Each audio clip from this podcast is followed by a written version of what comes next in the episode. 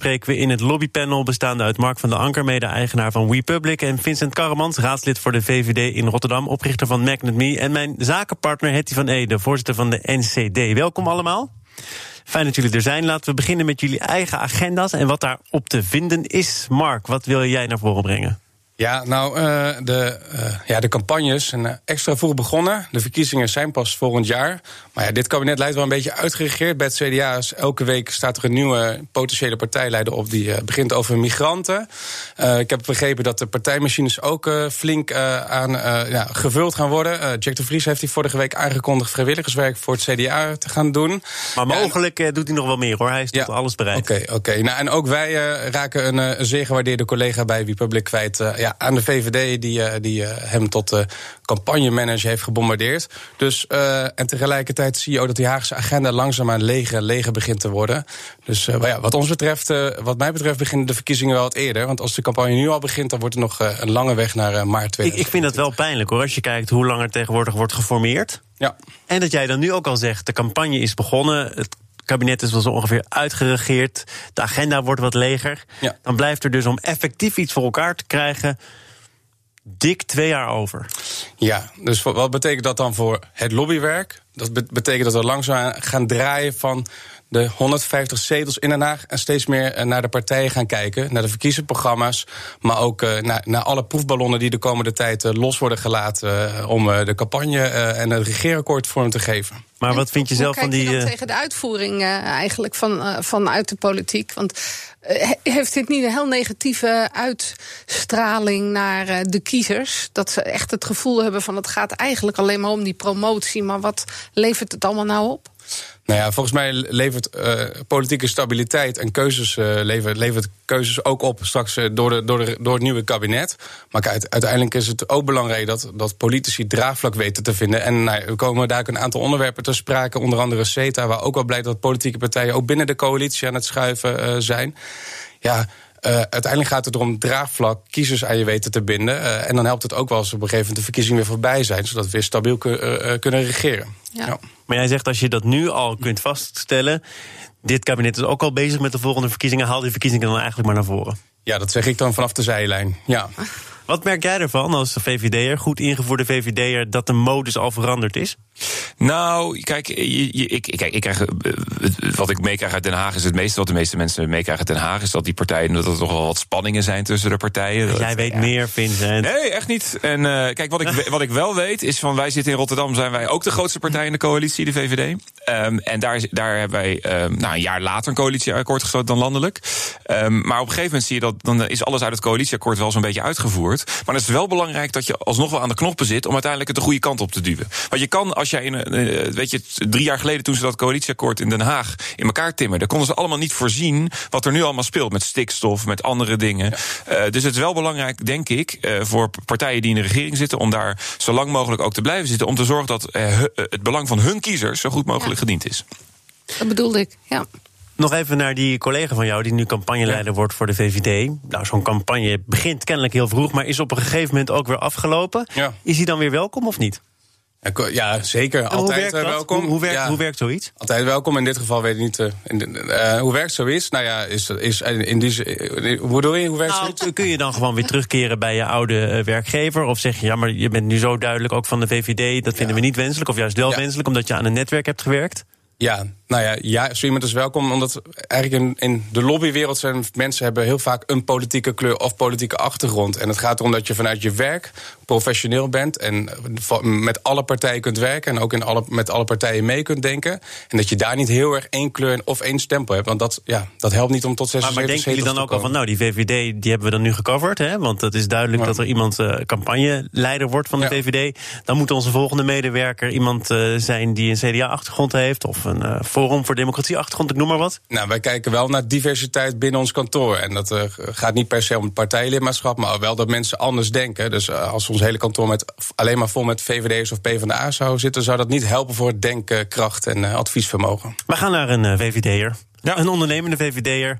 Vincent, wat zou jouw agendapunt zijn hier? Nou, waar wij in de Rotterdamse gemeenteraad ontzettend druk mee bezig zijn, is bouwbesluiten door de raad te krijgen. Rotterdam, wij hebben te maken in Rotterdam met een wooncrisis. Uh, er zijn ontzettend weinig huizen voor de middenklasse en starters. Mensen die van de universiteit komen, H B O, die heel graag in Rotterdam willen blijven wonen. Maar er zijn simpelweg niet genoeg huizen. Tussen wijze van zevenhonderd en duizend euro om te huren.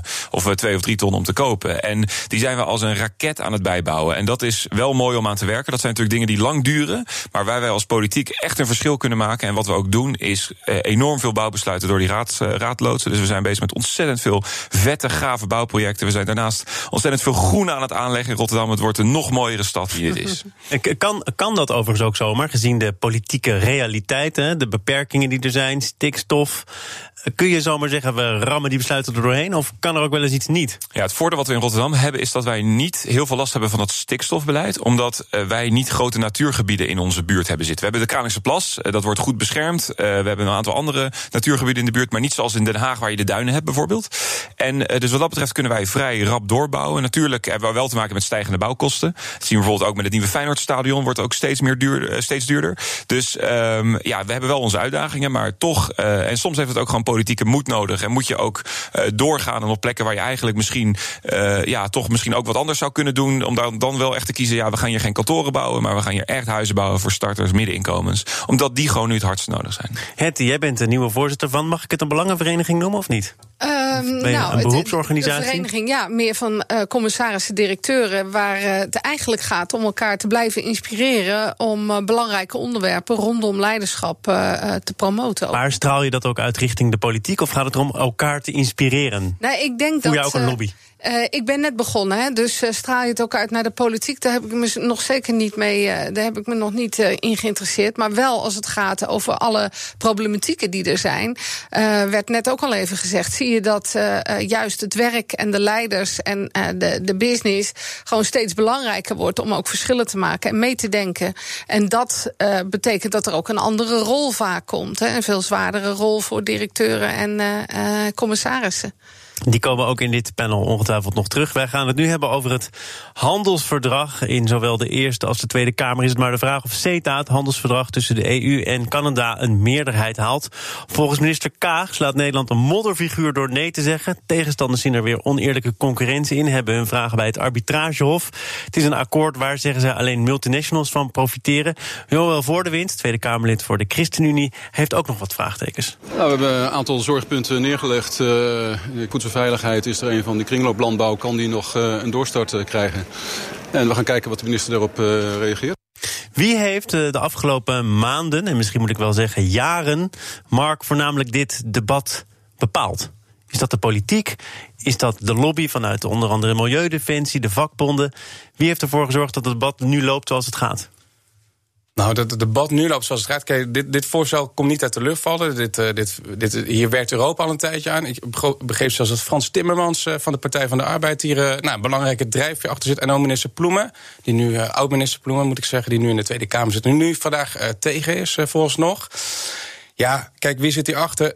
Dit is een heel complex verhaal, dit soort handelsverdragen. En uh, wat mij vooral opvalt in de discussie is dat de tegenstanders heel goed zijn in, uh, in, uh, in het aanhalen van argumenten met emoties, emotiegedreven argumenten. Nou ja, dat uh, werkt altijd heel goed in de lobby, want daar tegenover staat vooral voorstanders die allemaal met macro-economische cijfers, feiten uh, terugkomen. Maar daar is het publiek nou niet zo gevoelig voor. En het is ook heel moeilijk uit te leggen, wat betekent nou zo'n handelsverdrag voor mij, voor jou, uh, maar gewoon voor iedereen. Wat heb ik daarna aan? Kan ik dadelijk goedkope maple syrup krijgen? Of uh, heb ik wel of geen baan? Dat is dan wel uh, moeilijk om uit te leggen. Dus dit zijn ja, vooral emotiegedreven discussies waar uh, facts en figures wel een beetje uh, uit beeld blijven. Nou, maar toch, ja, als je kijkt naar, naar debat en debattechnieken, nou, die hoef ik jullie allemaal niet uit te leggen. Dan zijn er ook mensen die zeggen, ja, als je het echt niet meer weet, dan ga je het op emotie gooien. Ja. Dat is een zwaktebod. Ja, nou, dat gebeurt van beide kampen. En één ja, één argument wat ik dan hoor is, als we al zelfs geen handelsverdrag met Canada kunnen sluiten, ja, dan, nou, dat noemen wij op kantoor het Frans Timmermans argument. Dus dat als je het niet meer weet, dan uh, ga je zeggen, ja, uh, Frans Timmermans heeft eerder gezegd, als je niet voor de Europese grondwet stemt, dan uh, valt Europa uit elkaar, komt er een burgeroorlog en heb je straks misschien ook geen elektriciteit meer. Ja, dan ja. dat is wel we, ja, weinig onderbouwd. Beetje Brexit-achtig, toch? Daar, ja. was hij, daar was hij toch juist zo kritisch op, Frans? Ja. Op de juiste campagne bij de ja. Brexit. Maar goed, ja, dus ja, ja, maar ook, goed ja. als, je, als je kijkt naar uh, gewoon uh, het, het gevoel wat ik erbij heb, is dat je toch wel wil dat we nu ook vanuit Europa sterker zijn. Uh, als je kijkt naar uh, China en Amerika. En is dit al iets wat heel lang loopt? Ja. Toch? En dan snap ik de argumenten, de tegenargumenten. Hetty, je moet even in je microfoon blijven praten. Ja, sorry. Zo maar. onder andere. Ja, ja? Zo goed. goed. Ja. Dus uh, ik had zoiets van, uh, daar zijn, waren we toch al heel en mee dat wij uh, willen dat we dat uh, in Europa gaan, goed gaan doen. Ja, wat ik wel grappig vind is dat je dan uh, een minister hebt, Ploumen, uh, in het vorige kabinet, die er volgens mij bij begonnen is, of in ieder geval een belangrijke stap in heeft gezet, en nu opeens in de oppositie zit, en dan tegen is. Nog zelden vertoond in de politiek. Nee, toch? Maar het is natuurlijk wel, kijk, ja, de, de verantwoordelijkheidsvakantie, ja, die, die, die, die, dat zie je wel eens. Uh, maar het is natuurlijk wel voor mensen, het begrijp ik dat dat heel raar is om te begrijpen. Snap je? Is dat, ja. dat je zelf eerst begint met een wet, en vervolgens wordt erover gestemd, en dan ben je opeens tegen. Ja, dat, leg dat maar eens uit. Nou, nou snap ik wel dat je dat misschien kunt koppelen aan het feit dat ze een andere verantwoordelijkheid draagt en dat je in de oppositie misschien dichter bij jezelf kunt blijven of minder te doen hebt met kabinetsbeleid. Maar je kunt natuurlijk ook echt van inzicht veranderen. En ik heb het idee dat dat in de politiek heel moeilijk nee, ligt. Dat, nee, dat ben ik mee eens. Mogen, ja. Ja, je moet, je moet wat, wat inderdaad wat uh, veel, en dat gebeurt op alle politieke niveaus, ook in de gemeenteraad in Rotterdam, is als je bijvoorbeeld V V D, hè, V V D is jarenlang in Rotterdam voor te, of tegen een, een, een vuurwerkverbod Kijk, je geweest. Je wist het zelf al niet meer. Nou ja, voor, ik, tegen. Ik kan, ik kan nagaan. En, en wij hebben de vorige keer gezegd, nou, wij zijn nu voor een, een vuurwerkverbod, omdat we het gewoon uit de hand hebben zien lopen. En dat is ook, nou, noem het voortschrijdend inzicht. En dan word je gelijk uh, word je een, een draaikot genoemd. Hè. Dan ben je, dan ben je eigenlijk fout. Hè. Dan sta je in het verkeerde hoekje, want je draait wel dat eigenlijk het idee van een debat is toch om elkaar te overtuigen. En, maar uh, is dan, Ploumen nu een draaikomp? Want nou, als kijk, je het nu kijk, ik, aanhaalde, zou dat kunnen. Wat ik verschillend vind, kijk, je kan inderdaad een, pu- een, een standpunt hebben uh, en daarvan inzicht veranderen. Maar als jij zelf met een wet begint uh, en vervolgens ook met overtuigen, dan op het moment hebt als je minister bent om er dan dingen aan te veranderen. Want dat is ook het moment, kijk, uh, daar heeft Sigrid Kaag natuurlijk wel gelijk in. De ding, de, het moment om het te veranderen is aan het begin. Dan is er nog ruimte, is er flexibiliteit. Want die Canadezen zijn volgens mij een delegatie ook naar Nederland gekomen. Daar kan je over praten. Ploumen heeft er ook wat in. En dus, ja, natuurlijk. Maar dan, dan, dan, kijk, en als je dan met een resultaat komt, dan moet je dat, dat uiteindelijk inderdaad afwegen uh, of dat voldoende is. Um, ja, uh, d- het is toch gek, vind ik, dat als, als Ploumen dat, ja, dat toen niet voor elkaar heeft gekregen. En toen blijft ons dus blijkbaar wel met het resultaat, als ja. het nu opeens niet meer is. Is het wel zo dat zo'n verdrag een hele lange weg aflegt? Hè? Het Europees Parlement heeft er ook al over gesproken. Ik geloof nu drie jaar geleden zo ja. ongeveer. Uh, en dan moet het nog door de lidstaten worden geratificeerd. Ja. Nederland zou nu het eerste land kunnen zijn dat tegenstemt. Uh, ja. Volgens mij. En dan moeten er daarna nog dertien landen volgen, ja. geloof ik. Maar dan nog, dat brengt misschien ook een soort verantwoordelijkheid met je mee. Want als één land tegen is, dan kan eigenlijk dat verdrag volgens mij de prullenbak in. Moet dat nog een rol spelen of niet? Nou ja, volgens mij moeten politici besluit maken en goed en verstandig en naar dingen kijken en afweging maken. Een verstandige afweging maken. Wij staan in Nederland wel, wel ondertussen tussen een reputatie. Ik geloof het Oekraïne-referendum en de grond, Europese grondwet. Dat, nou, dat, dat als we de kans krijgen om ergens uh, onze, uh, onze nek uit te steken of een, sto- een spaak in het wiel te steken, dat we dat dan graag uh, doen. um, kijk, ik, ik hoop dat in dit geval dat we goed kijken wat betekent nou zo'n handelsverdrag. Uh, wat is het niet? Dus uh, het is niet zo dat er allemaal chloorkippen op ons afkomen of uh, uh, gemodificeerde sojabonen. Wat is het wel? Wat levert ons op? En laten we als handelsland Nederland wijs uh, met dit soort uh, handelsverdragen omgaan. Ja. Zaken doen. Het lobbypanel is hier vandaag bestaande uit Mark van den Anker, Vincent Karremans en mijn zakenpartner Hetty van Ede. En uh, ik moet het zonder H zeggen, Hetty van Ede, maar ja, het klinkt ja. zo lekker, Hetty van Ede. Nee. Maar Hetty van Ede klinkt ook goed trouwens. Aal de Leze houdt de prestaties van bol punt com geheim. Die prestaties zouden waarschijnlijk goed uitpakken voor de koers, maar de dreiging van de komst van Amazon is te groot. Ahold wil die geheimen niet prijsgeven. Overigens kwamen ze vandaag dus met de cijfers waarin ze zeiden, laat ze maar komen. Wij gaan nu ook zelfs uh, voor de Franstalige Belgen iets op touw zetten. En uh, we zijn vast van plan om marktleider te blijven in de Benelux. Um, wat, wat kun je nog doen? En spelen er misschien niet alleen binnen dat bedrijf allerlei zaken een rol, maar ook politiek gezien om Amazon niet al te vrije toegang te geven op die Nederlandse markt? Ja, ik zou niet weten waarom niet. Kijk, als het gewoon een eerlijk bedrijf is uh, en uh, die, die diensten aanbiedt, producten aanbiedt aan Nederlandse consumenten, ja, dan, dan, dan wat mij betreft zijn ze dan wel, ja, welkom. Het, het zorgt ook, denk ik, ik denk dat het goed is voor consumenten. Gewoon meer concurrentie op die, op die markt uh, is goed. Betekent lagere prijzen. Uh, natuurlijk moet je kijken naar, uh, er is wat ophef geweest, politieke ophef, geloof ik, over arbeidsomstandigheden daar. Maar dat is een apart vraagstuk. Weet je, dat daar moet elk bedrijf aan voldoen. Wat ik wel vind, is dat je aan dat soort, dit soort bedrijven, internationale bedrijven, dus niet uh, belastingvoordelen moet gaan geven. Uh, omdat uh, ze concurreren ook met winkeliers in de Nederlandse winkelstraten. Winkeliers die gewoon belasting uh, betalen, M K B'ers. Ja, daar mag je best mee concurreren, dat is geen enkel probleem. Maar je moet geen on- oneerlijk concurrentieveld uh, nee, maken. En dat gevoel hebben ze wel, want AliExpress bijvoorbeeld... Ja. kan door allerlei uh, regelingen en door het feit dat het van buiten de E U opereert... Uh, goedkoper aanbieden, ja. heeft minder te maken met B T W, ja. andere heffingen. Ja. Kijk, dat je, dat jij efficiënter werkt omdat jij slimmer een, een bedrijf inricht... dat is natuurlijk prima, maar het moet niet met andere dingen te maken hebben. Ja, nou ja, wat wij doen is, we kijken, we zijn heel erg trots op onze Nederlandse darlings. Dat is heel fijn, dat is bol punt com de ene van. En uh, hier zie je toch wel een beetje dubbel, dubbel twee gevoelens. Aan de ene kant trots op onze Nederlandse bedrijven. Uh, en aan de andere kant uh, de keuze van de consument. En uiteindelijk is de klant is koning. En als uh, Amazon het goed doet of Alibaba, uh, AliExpress het goed doen... en zij weten de Nederlandse consumenten verleiden... dan is dat de uitdaging voor bol punt com. Tegelijkertijd zie je dat de politiek... gisteren is er een wetsvoorstel door staatssecretaris Keizer... naar de Tweede Kamer gestuurd, de zogenaamde franchisewet. En probeert de Nederlandse politiek heel erg dit soort in- initiatieven tegen te houden... om uh, die Nederlandse winkelstraat te beschermen. Maar eigenlijk gaat dit, dit soort wetgeving loopt eigenlijk een beetje achter de feiten aan... en wat het doet is juist onze Nederlandse bedrijven... die innovatief willen zijn, die franchisegever zijn...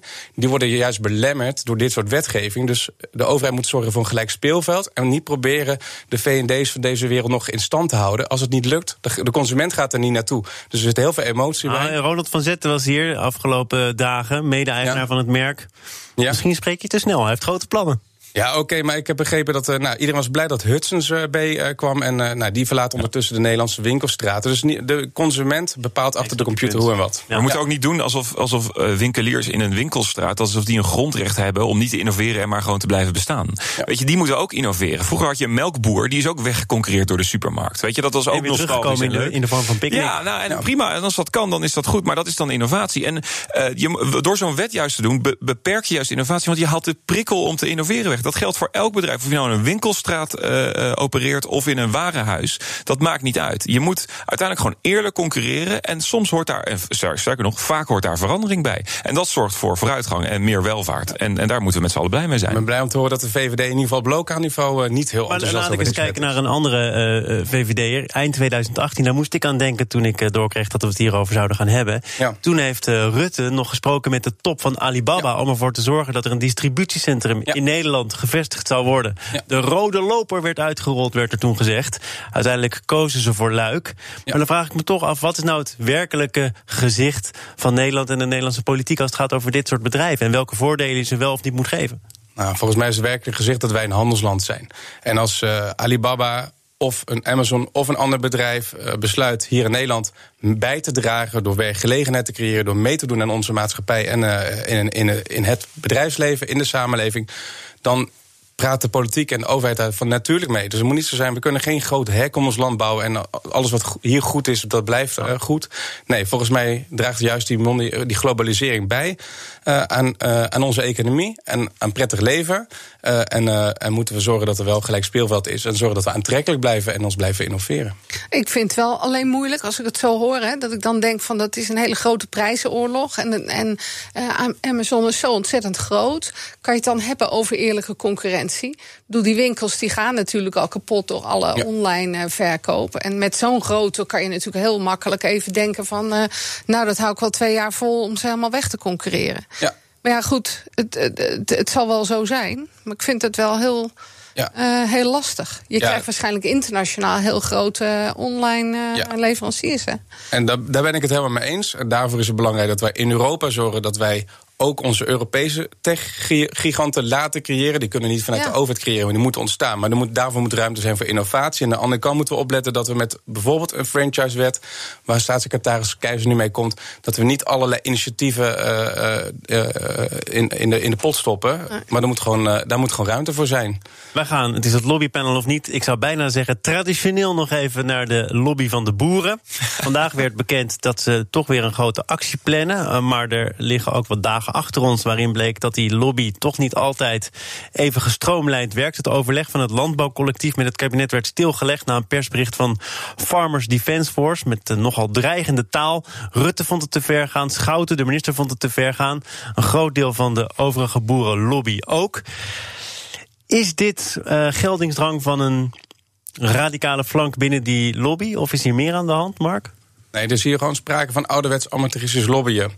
Dus uh, ja, wat hier gebeurt is, is ja, mensen die het uh, ja, heel erg hard voor de zaak hebben, die echt boos zijn. En uh, daar valt dus soms begrip voor op te brengen. Uh, en soms als het te ver gaat niet. En wat hier, ja, wat hier gewoon gebeurt is, uh, ja... Uh, ja een verdeelde achterban uh, in de boerensector. En uh, uiteindelijk mensen die uh, toch over de scheef gaan. En ja, ik, ik, ik hoop dat ze zich de komende tijd goed laten adviseren. In, maar, maar van wie in, vind je het amateuristisch? Van het hele collectief? Of vind je het vooral amateuristisch van de organisatie die het betreft? De betreffende organisatie, uh, Farmers for Defence of uh, ja, F D F. Ja. Maar, maar die, die maken nu onderdeel uit van dat collectief. Vincent, ja. ja, dat is toch ook een soort coalitie, zou je kunnen ja. zeggen? Met verschillende wensen, verschillende belangen, misschien zelfs wel. Hoe ja. hou je dat dan bij elkaar? Ja, dat is een goede vraag. Uh, want die boeren zijn natuurlijk allemaal uh, even koppig. Uh, kijk, ik ben er wel een beetje klaar mee met, met, met, met dat hele, uh, met, met die protesten. Kijk, ik vind het eigenlijk, ook zijn ze nu weer van plan met duizend uh, tractoren naar Den Haag te komen, waarbij je gewoon ontzettend veel mensen onnodig vastzet. Mensen die afspraken hebben, misschien wel met een zwangere vrouw in de auto zitten, jonge ondernemers die op weg zijn om te pitchen. Niet alleen voor, ik ben nu heel erg op het gevoel aan het spelen. Dat doen die boeren ook. Ja. Zij zijn, en zij zijn begonnen.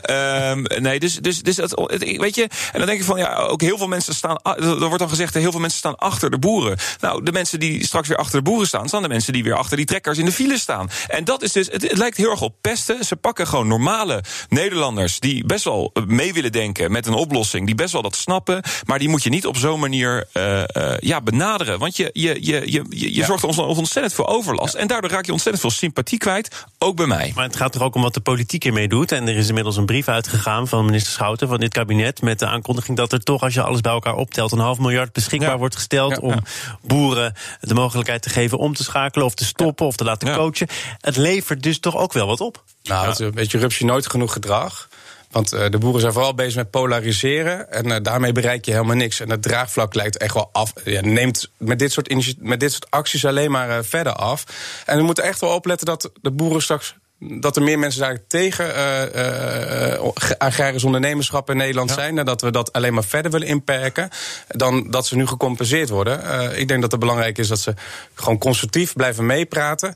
En uh, ik hoop ook dat, uh, nou ja, dat, dat het ook een keer klaar is en dat je ook neemt wat je, waar je blij mee kunt zijn. En lobby is niet alleen maar voor het ultieme resultaat. Soms moet je ook genoeg nemen. Wat ik ook knap vind, is dat eigenlijk ze van dat, van dat boerimago van boer zoekt vrouw, dat was allemaal, alle boeren zijn lief.